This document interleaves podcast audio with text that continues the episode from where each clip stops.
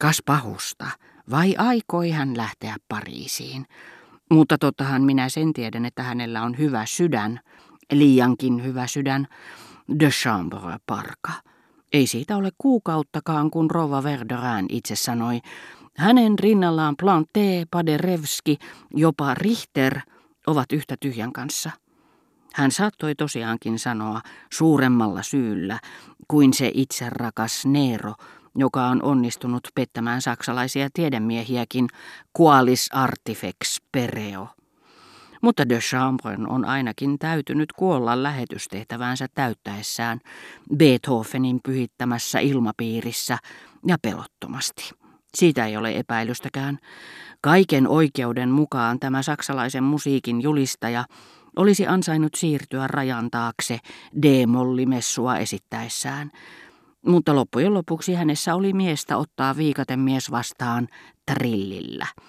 Tässä nerokkaassa muusikossa, pariisilaistuneessa champagnelaisessa, esiintyi nimittäin joskus esiisiltä perittyä kaartilaisen eleganssia ja miehevyyttä. Siltä korkeudelta, missä jo olimme, meri ei enää näyttänytkään kuten Balbekissa aaltomaisesti kohoilevilta kukkuloilta, vaan levisi kuin sinertävä jäätikkö tai säteilevä tasanko vuoristotieltä tai huipulta käsin katsottuna. Pyörteitten repimät näyttivät jähmettyneen, piirtäneen ikiajoiksi samankeskiset ympyränsä.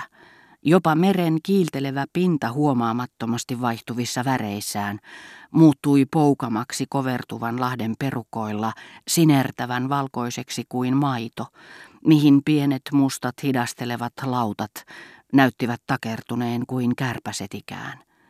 Minusta tuntui, että avarampaa maisemaa ei saisi näkyviinsä mistään. Joka käänteessä siihen liittyi uusia osia – ja tullessamme Dovillen tullin kohdalle rantajyrkänne, joka siihen saakka oli peittänyt meiltä puolet lahtea, väistyi, ja vasemmalle puolelleni avautui yhtäkkiä silmieni eteen yhtä syvä lahti kuin edessäni oleva, jonka mittasuhteet se muutti ja kaksinkertaisti ihanuuden. Ilma sillä korkeudella oli humalluttavan piristävä ja puhdas. Rakastin Verderäänejä, lähettää nyt vaunut meitä vastaan, olihan se hellyttävän hyvän tahtoisuuden merkki. Olisin halunnut suudella ruhtinatarta. Sanoin, etten koskaan ollut nähnyt mitään niin kaunista. Hän väitti rakastavansa myös tätä seutua enemmän kuin mitään muuta. Mutta tunsin kyllä, että hänestä sen paremmin kuin Verderääneistäkään ei ollut elintärkeää ihailla sitä turisteina, vaan syödä siellä hyvin, koota sinne miellyttävä ystäväpiiri, kirjoittaa siellä kirjeitä, lukea siellä, lyhyesti sanoen elää siellä, antaen sen ihanuuksien tuudittaa itseään, sen sijaan, että olisivat keskittäneet huomionsa niihin. Tullin kohdalla vaunut olivat hetkeksi pysähtyneet ja niin korkealle meren yläpuolelle, että melkein pyörrytti, kun sieltä kuin huipulta katseli alas sinertävään alhoon. Avasin ikkunan, jokaisen murtuvan aallon selkeästi kuuluvassa kohahduksessa, puhtaassa ja pehmeässä, oli jotakin ylimaallista. Eikö se vain ollutkin kuin mittayksikkö, joka kumotessaan tavanomaiset vaikutelmamme osoittaa, että pystysuorat etäisyydet on mahdollista samaistaa vaakasuoriin, älymme niistä tavanomaisesti muodostamista käsityksistä huolimatta että lähentäessään täten taivasta meihin, ne eivät ole suuria, että ne jopa lyhenevät äänen, kuten tämän aaltojen kohahtelun niitä ylittäessä, koska väliaine tässä tapauksessa on puhtaampi. Ja tosiaankin, jos perääntyi tullista pari metriä taaksepäin, korviin ei enää kantautunut aaltojen äännähtely, jolta eivät rantajyrkänteen 200 metriä sen herkkää, yksityiskohtaista, pehmoista täsmällisyyttä riistäneet. Ajattelin, että isoäitini olisi ihaillut sitä, niin kuin hän ihaili kaikkia luonnon taikka taiteen ilmiöitä, joiden koruttomuudessa on luettavissa niiden suuruus. Innoitukseni oli huipussaan ja tempasi mukaansa kaiken ympäriltään. Minusta oli hellyttävää, että Verderäänit olivat lähettäneet noutamaan meitä asemalta – Puhuin siitä ruhtinattarelle, joka tuntui olevan sitä mieltä, että liioittelin kovasti tavanomaisen kohteliasta elettä. Tiedän hänen tunnustaneen myöhemmin kotaarille, että piti minua kutakuinkin intomielisenä, ja tämä oli vastannut, että olin liian herkkä. Minun olisi pitänyt nauttia rauhoittavia lääkkeitä ja opetella kutomaan. Näytin ruhtinattarelle joka puuta, jokaista ruusujen peittämää mökkiä, yllytin häntä ihailemaan kaikkea. Hänet itsensä olisin halunnut painaa rintaani vasten. Hän väitti näkevänsä, että minulla oli taidemaalarin kykyjä, että minun pitäisi ruveta piirtämään. Ja hämmästeli, ettei kukaan ollut sanonut sitä minulle aikaisemmin.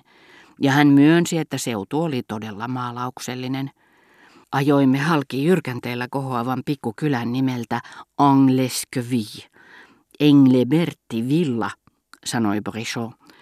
Mutta oletteko te aivan varma, että päivälliset tosiaankin pidetään tänä iltana de Chambon kuolemasta huolimatta? Hän kysyi sitten ruhtinattarelta, ajattelematta ensinkään, että meitä kuljettavien vaunujen saapuminen asemalle oli vastaus sinänsä. Olen, vastasi ruhtinatar. Herra Verderään ei halunnut niitä siirrettävän, nimenomaan estääkseen vaimoaan ajattelemasta. Sitä paitsi hän ei koskaan kaikkien näiden vuosien aikana ole laiminlyönyt keskiviikon kutsujaan, niin että muutos totutuissa tavoissa olisi voinut järkyttää häntä. Hän on ollut hyvin hermostunut viime aikoina.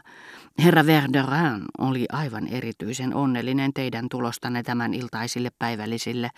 Hän tiesi, että rouva Verderin saisi siitä muuta, miellyttävämpää ajattelemista, sanoi ruhtinatar, unohtaen kokonaan, ettei muka ollut kuullut puhuttavan minusta. Taitaa olla parempi, jos ette puhu mistään, rouva Verderäänin aikana, hän lisäsi. Olipa hyvä, että otitte sen puheeksi, vastasi Brichot naivisti. Minä välitän kyllä sanoman kotaarille. Vaunut pysähtyivät hetkeksi.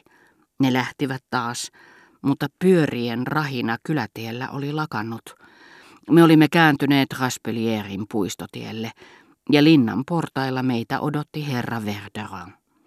Hyvä, että osasin pukeutua smokkiin, hän sanoi todettuaan tyydytyksellä, että vakituisilla oli omansa, koska minulla kerran on näin tyylikkäitä vieraita.